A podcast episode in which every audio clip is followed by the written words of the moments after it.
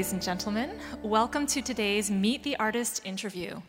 These pre performance interviews are presented by the San Francisco Ballet Center for Dance Education. Today's interview will also be available for listening through our website, sfballet.org. Uh, so I'd like to welcome our audience here in San Francisco's War Memorial Opera House. It's Sunday, February 28th, 2016, just before a matinee performance of artistic director and principal choreographer Helgi Tomasson's Swan Lake. And I'd also like to welcome our online listeners. My name is Jennifer Kavakovich. Our guest today is San Francisco Ballet's production director, Christopher Dennis. Good afternoon. A little bit about Christopher. He joined the staff in 2010 as technical director and was appointed production director in 2013.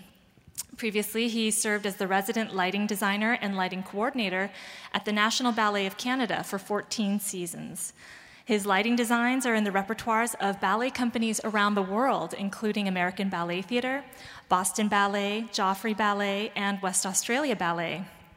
You might recognize his work from uh, our own repertoire, including Yuri Possokhov's Rite of Spring and uh, Francesca da Rimini and Raku, and Helgi Tomasson's Caprice and Trio.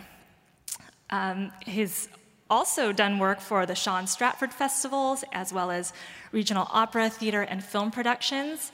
Uh, and he was lighting di- director for Mikhail Baryshnikov's White Oak Dance Project and was assistant resident lighting designer for the Metropolitan Opera. So very impressive resume. We're so glad to have you here. Thank you. It's nice to be back. Now, again, you joined our staff in 2010, but actually you were here uh, back in 2006 and 2008 as lighting designer. Talk to us about that. Um, yeah, my first visit to San Francisco, um, there was a young choreographer named uh, Matjash Mrozewski, and he, he choreographed a ballet called Concordia, and he invited me to come to San Francisco to design for the ballet. So that was my first time here in San Francisco. And then for the 75th anniversary, um, the San Francisco Ballet invited the National Ballet of Canada to perform, and it was an evening with uh, Ballet de Monte Carlo, New York City Ballet, and the National Ballet of Canada. So that was my second visit to San Francisco, uh, working for the National at that time. So those were my two visits, and then in 2010, the phone rang and all that stuff happened, and here I am today. well, talk to us about all that stuff happening. That seems that's a, a, an interesting um, transition to go from being a lighting designer to, at that time, technical director. So, tell us first of all, why don't you tell us a little bit about what those responsibilities are um, and how you made that transition. Uh, well, for many years, I trained uh, back in Canada uh, in theater uh, more specifically technical production, where you get exposed to a number of different aspects of backstage, from stage management to wardrobe to uh, lighting to sound, just every aspect you see on stage. And I specialized in lighting. And for so many years as a designer working with uh, major dance companies, uh, lighting designers generally spend a great deal of time uh, looking at things a little bit more in terms of scenic elements and light and costumes because everything they do with lighting has an impact on the scenery and the costumes. And so you start to develop this sort of broad uh, understanding of all the different things that go into a ballet. So it, um, it's the one discipline that really exposes you to a, a, number of different things, which then allows you to develop this repertoire of knowledge. And um, as a designer, you do a lot of freelancing and you just work with so many interesting uh, uh, designers and other technical staff, whether it be crew or production directors or technical coordinators. So once again, you start to develop this whole repertoire of information and how things are done on stage. And then there was just a point in my career where I really wanted to make a transition and start applying that type of knowledge from a management perspective and bringing my artistry to the to like a production side of things where now I was helping manage what happens on stage as opposed to just being uh, one discipline. Now I get to really um, look over all facets of what happens on stage. So you came here as technical director, and in 2013 you were named production director. Can you talk about what that that signifies and, and tell specifically the, the kind of work that you do here on a day to day basis? Uh, well, the technical, uh, in most organizations, a technical director, it, it, their responsibility truly relies on all the things that happen on stage in terms of the oversight from the building of scenery to um, getting the costumes done and working with the designers uh, and managing the stage on a day-to-day basis. Um, so when I came in here, I was I was doing that, but the job actually was a little bit more where, like right now, I, I, I spend time with the general manager and other staff where we budget, and um, a lot more involved in the planning. So it's just one step from just looking after the stage. It's looking at the big picture. Uh, uh, even closely with artistic. So a, a, lot of planning and responsibility as a, in terms of budgets and stuff like that. So that's where uh, a production director is just a little bit different because their responsibility takes on a little bit more than just the stage. And it's not just this stage that you're responsible for. I mean, when we go on tour or. That's right. So, as a production director as well, I'm responsible and I work with a, a great group of people um, in planning the budgets and in uh, preparing all the information uh, in terms of what we need to send to all the different venues when we go on tour. So I basically uh, look after a lot of the technical logistics. Uh, ordering the shipping containers, trying to figure out how we're going to pack things with the crew, and deciding what things need to go all the way, like when we went to China, just a lot of logistics. Um, I do a lot of advances to the different places that we tour to check out all the um, technical uh, facilities, uh, check in the load in. Just, I mean, there's so many different details that go into uh, putting our productions on another stage in another country or in another city, just dealing with a lot of different logistics. So, as a production director, a lot of that falls under my responsibility as well. So, again, if you've joined us um, late, our guest today is production director Christopher Dennis. Um, so let's talk a little bit about the production we're going to see today. Helgi Tomasson's Swan Lake. Uh, the scenic and costume designer was Jonathan Fensom. Lighting design by Jennifer Tipton. Projection and video by Sven Ortel. And hair, wig, and makeup by Michael Ward. Um, so now you joined us just after the, our 2010 season. So you weren't here for the first two times uh, this production graced our stage. So Talk to us about, you know, you get word from Mr. Tomasson that he'd like to bring this ballet back. Talk to us about, you know, what's your next step? How do you, how do you bring it back onto the stage?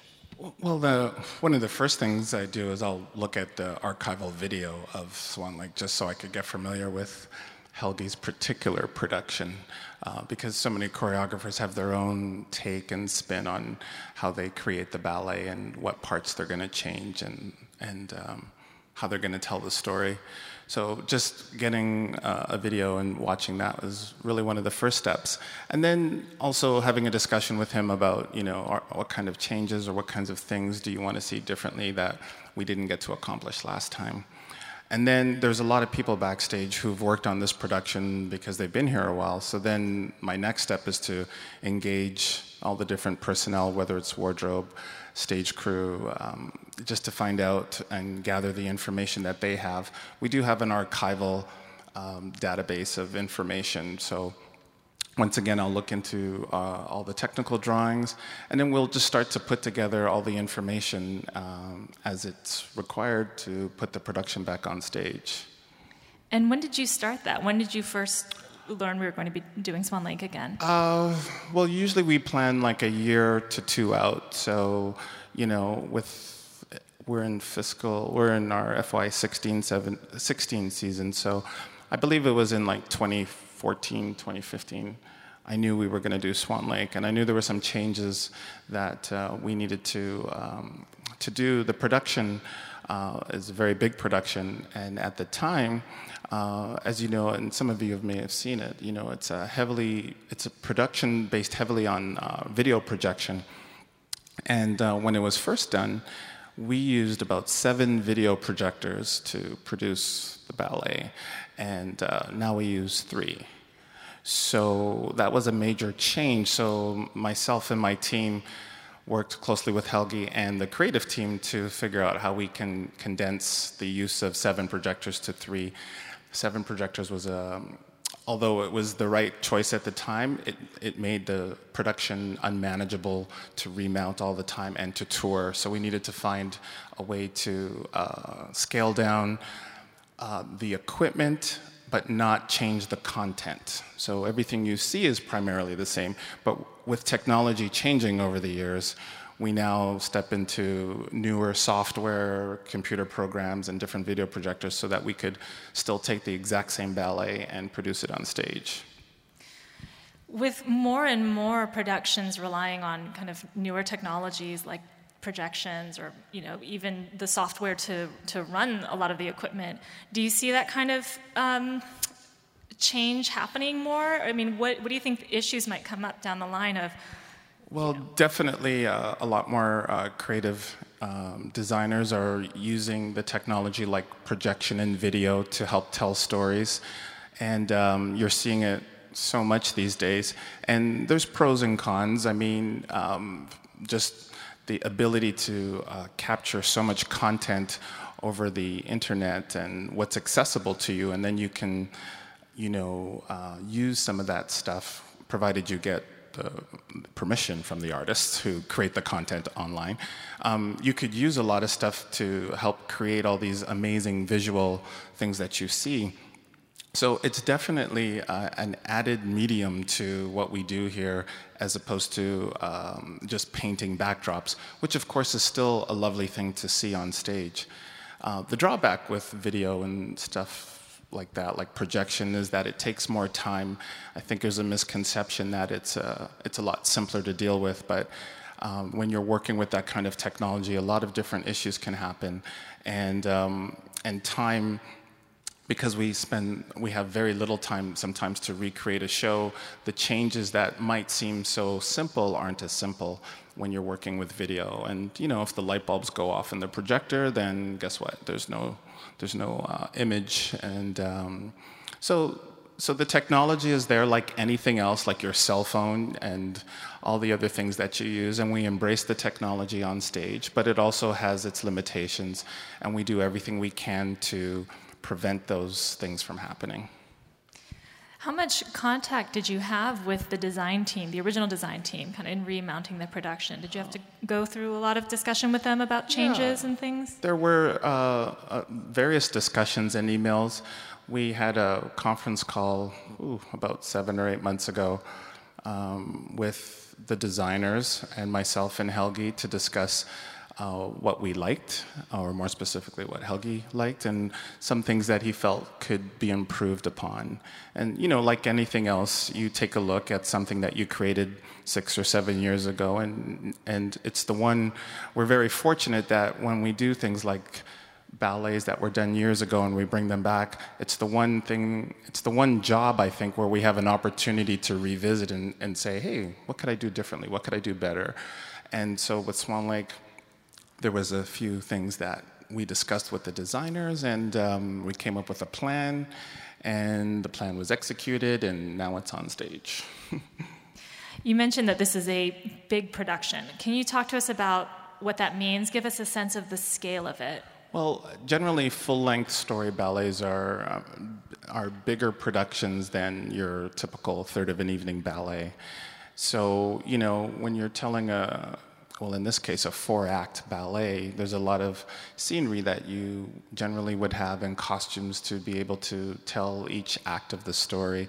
So, just by its nature alone, it starts to become this.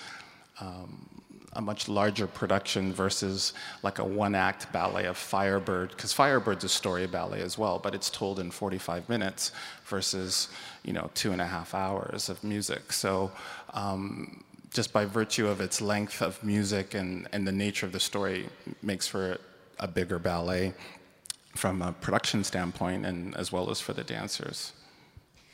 One of the things I think is interesting is um, I feel like the space on the stage in this production is actually really expansive, and yet eh, you know you don't feel like there's a lot of scenery crowding it or anything like that, and yet I keep hearing sort of how how much there is and how, how big it is. Can you talk to us about some of the elements Well, like in Act One, I mean, there's the um, well, there's the I don't know how many people have seen this production since it was last done, but we have a, a new palace gate, uh, which was redesigned for the production. Uh, in the last production, it didn't have that, so um, that has um, uh, quite a presence on stage. And so, scenery in Act One being so large and lifelike makes the production feel like you're in this, you know, palace courtyard. And then in Act Two, well, now we're on the beautiful lake where we meet the swans and and so that is a little bit more minimal in its look. And then in Act Three, we're in the palace, so grand staircase and stuff like that. So it's elements like that that just even though it doesn't look like a lot on stage, it's a lot compared to other ballets that we do. And, uh, and then there's scenic things that fly in, and there's these gorgeous curtains like the one that's behind me with some projection on it.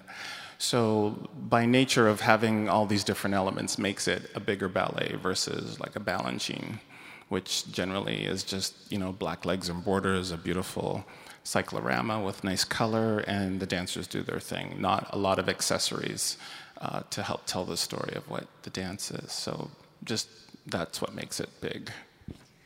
Um, I had the good fortune of being backstage to observe um, a performance of Nutcracker, where our stage managers will kind of tell me, like, this is a good place to sit. and then they'll move me because that's not going to be a good place to sit in a minute. And they take me somewhere else and say, now you, be, you go here. And it seemed to me that the, the backstage is almost as tightly choreographed as what happens on stage. Yes, it, it is. There's so many people and individuals backstage who help run the show, uh, whether it be the stage crew, the wardrobe department, the hair and makeup department. Um, they're all back there doing all the different things that they need to do to help the production uh, go as smoothly as possible. So between all those people being backstage and then scenery having to move on and off, uh, things are timed out and uh, you know, generally have to be put in a specific place, the scenery. So there are times where you could watch from a particular place backstage, and then you have to move out of the way because in two seconds there's going to be a big staircase rolling off, and you need to get out of the way, or else you'll get crushed by the staircase. And, and that won't be fun. So, backstage, uh, definitely during a performance, it has its own rhythm. And, uh, and even more exciting, uh, during our 20 minute intermissions, um, there's a whole uh, list of things that happen, and they have to happen in a particular order. Uh, in order to get the scene changes prepared properly so that the dancers could get back on stage so they can sort of get to warm up again. So um, it's actually fascinating in the 20 minutes what happens backstage in a very organized manner, or at least what appears to be in a very organized manner. So that must take a lot to work out too during the, the process of mounting it. We do, like during the course of a technical production um, or technical period, um, that's when we find out how things are going to work, how many people we might need to move scenery, whether we have to do the floor change. Uh, just a number of different things gets worked out during the actual technical rehearsals just to find out, you know, how smooth and how things are going to uh, run. And then, and that's when we find out what our intermissions are going to be like, especially when we do rep programs, when you have three distinct different ballets with three distinct different pieces of scenery and different floor colors. Um, and I'm sure some of you have sat there and go, why is it taking so long backstage? Well, that's because the, crew and everyone backstage is working uh, carefully and diligently to make sure that you know, everything is covered from A to Z before the next, before the curtain goes back up.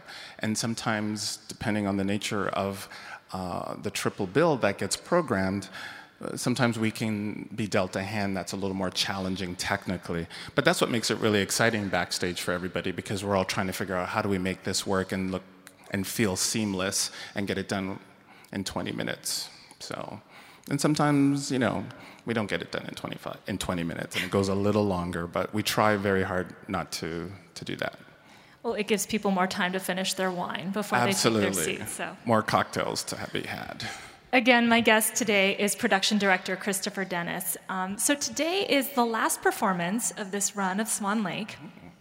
What's in store for you all after the curtain comes down tonight? Is, is it loadout tonight? No, or? I think everybody's going to just walk away and go home and catch the Oscars and be with their families. Sundays, generally, after a run of this um, magnitude or length, I mean, we did. This will be our 11th performance, and that's that's generally a few more performances that we that that we would normally do. We don't normally do 11 performances of a full length, but because it's Swan Lake and it's demand, so um, my guess is that you know everybody will just go home and relax. And then on Tuesday, we will come in and we will start our changeover into Coppelia.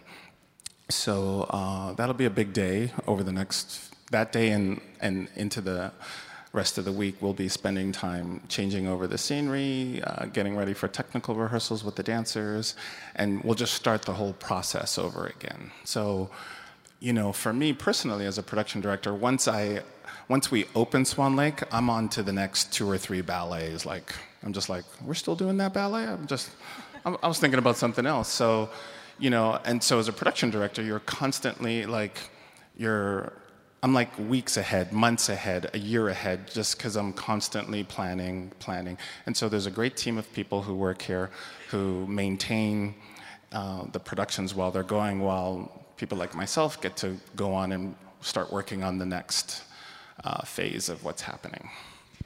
I'm going to open the uh, opportunity up for questions for Christopher Dennis, but I want to ask you um, it's kind of unusual, I think, for us to go from one full length to another full length. Is that does that change how you plan, you know, uh, or is it, that helpful because you already have so many people here backstage? Uh, it it's I don't, well, let me see. You know, you're right. We don't normally do back-to-back full lengths, but because we knew, uh, I mean, almost a year ago that we were going to be doing this, it allowed to plan accordingly so that we could make the change from Swan Lake to Coppelia.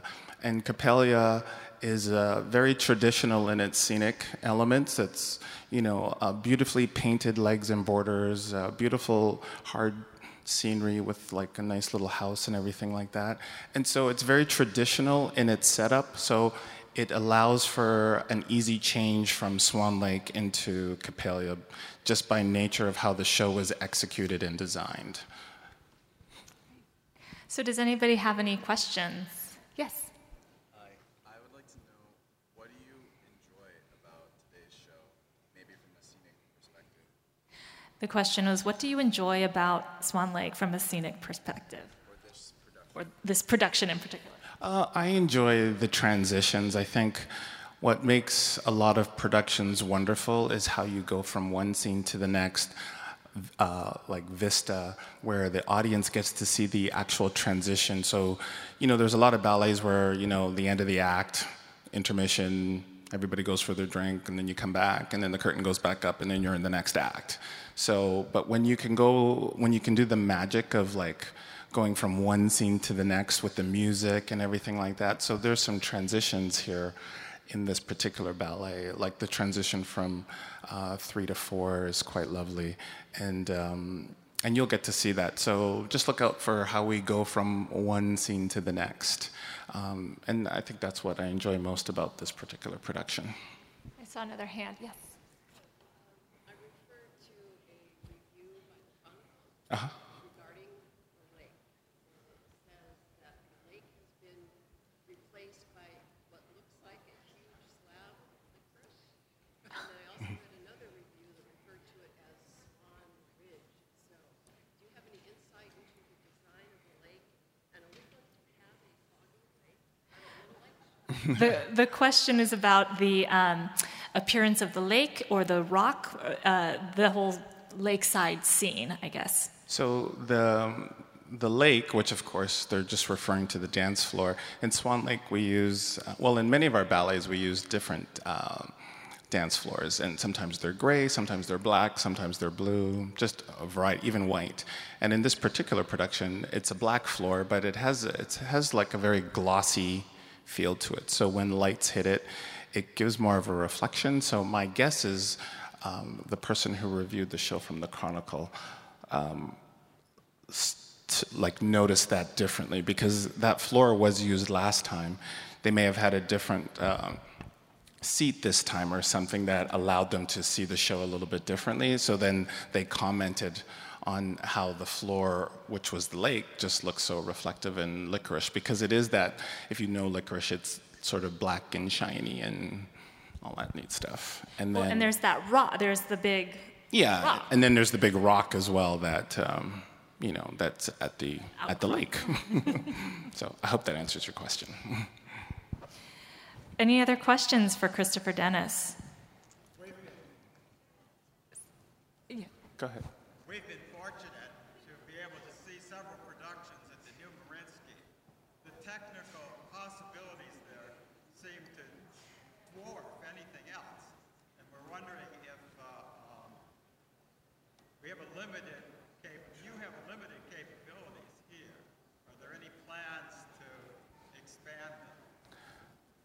You want to repeat the, that? The question was sort of about the technical capabilities um, here versus at the New Mariinsky or other um, uh, venues. Um, so, you know, this opera house is fantastic. I mean, because all of you guys come here and you sit here and you go, it's a fantastic opera house. And backstage is fantastic, but the opera house is uh, an older um, building, and so it does have limitations. But we've done uh, different steps throughout the years to try to upgrade certain systems that allow us to do more technical things. Um, places like the Mariinsky and the Royal Opera House and the Paris Opera House, European opera houses generally were built with um, with a lot more vibrato, you can say, because they spend a lot of time going between ballet and opera every single night. One night you can go to the ballet, next night you go to the opera, then the ballet. So the building was designed to accommodate the ongoing 24 hour shifts of, of production. Um, so their technical capabilities are definitely extraordinary.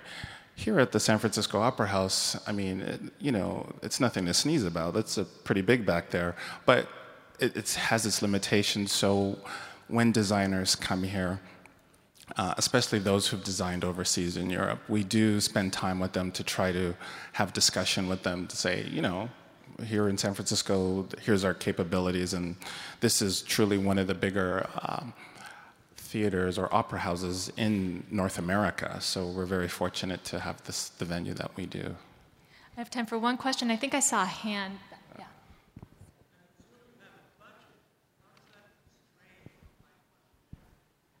uh, a question about the budget and the, its constraints. Uh, uh, it has a lot of constraints. I'm not going to, and that's something that I have to look at every day. You know, um, we we live and work in a different climate now economically, and so. Uh, even a ballet company of our stature still has to pay attention to the bottom line and the kinds of things that we're able to produce. So when when we do look at our budgets and we talk to designers, uh, there's a great deal of conversation and arm wrestling that goes on to um, basically try to bring our productions in on budget. Um, sometimes it can be a little challenging because the uh, creative demands sometimes outweigh um, what's affordable, but um, there's so many talented people here that you spend a great deal of time looking for solutions so that you could try to achieve the creative vision on stage without sort of, you know, breaking the bank. And then there are times where you make a creative decision and a financial one that says, you know, maybe we do have to spend a little bit more and the product on stage is going to be that much better. So we go back and forth like any organization, uh, uh, managing and looking at our budgets very carefully. Well, I'm afraid we're out of time, but I'd like to extend a very uh, big thank you to Christopher Dennis thank for being here. And of course, thank you to our audience. Uh, if you enjoyed today's interview, this is a reminder that this one and others uh, will be available on our website, sfballet.org, um, as well as our uh, Points of View lecture series. And they and our videos are a wonderful resource um, for you to uh, learn more about the ballet. And um, thank you again, and please enjoy this afternoon's performance of Swan Lake.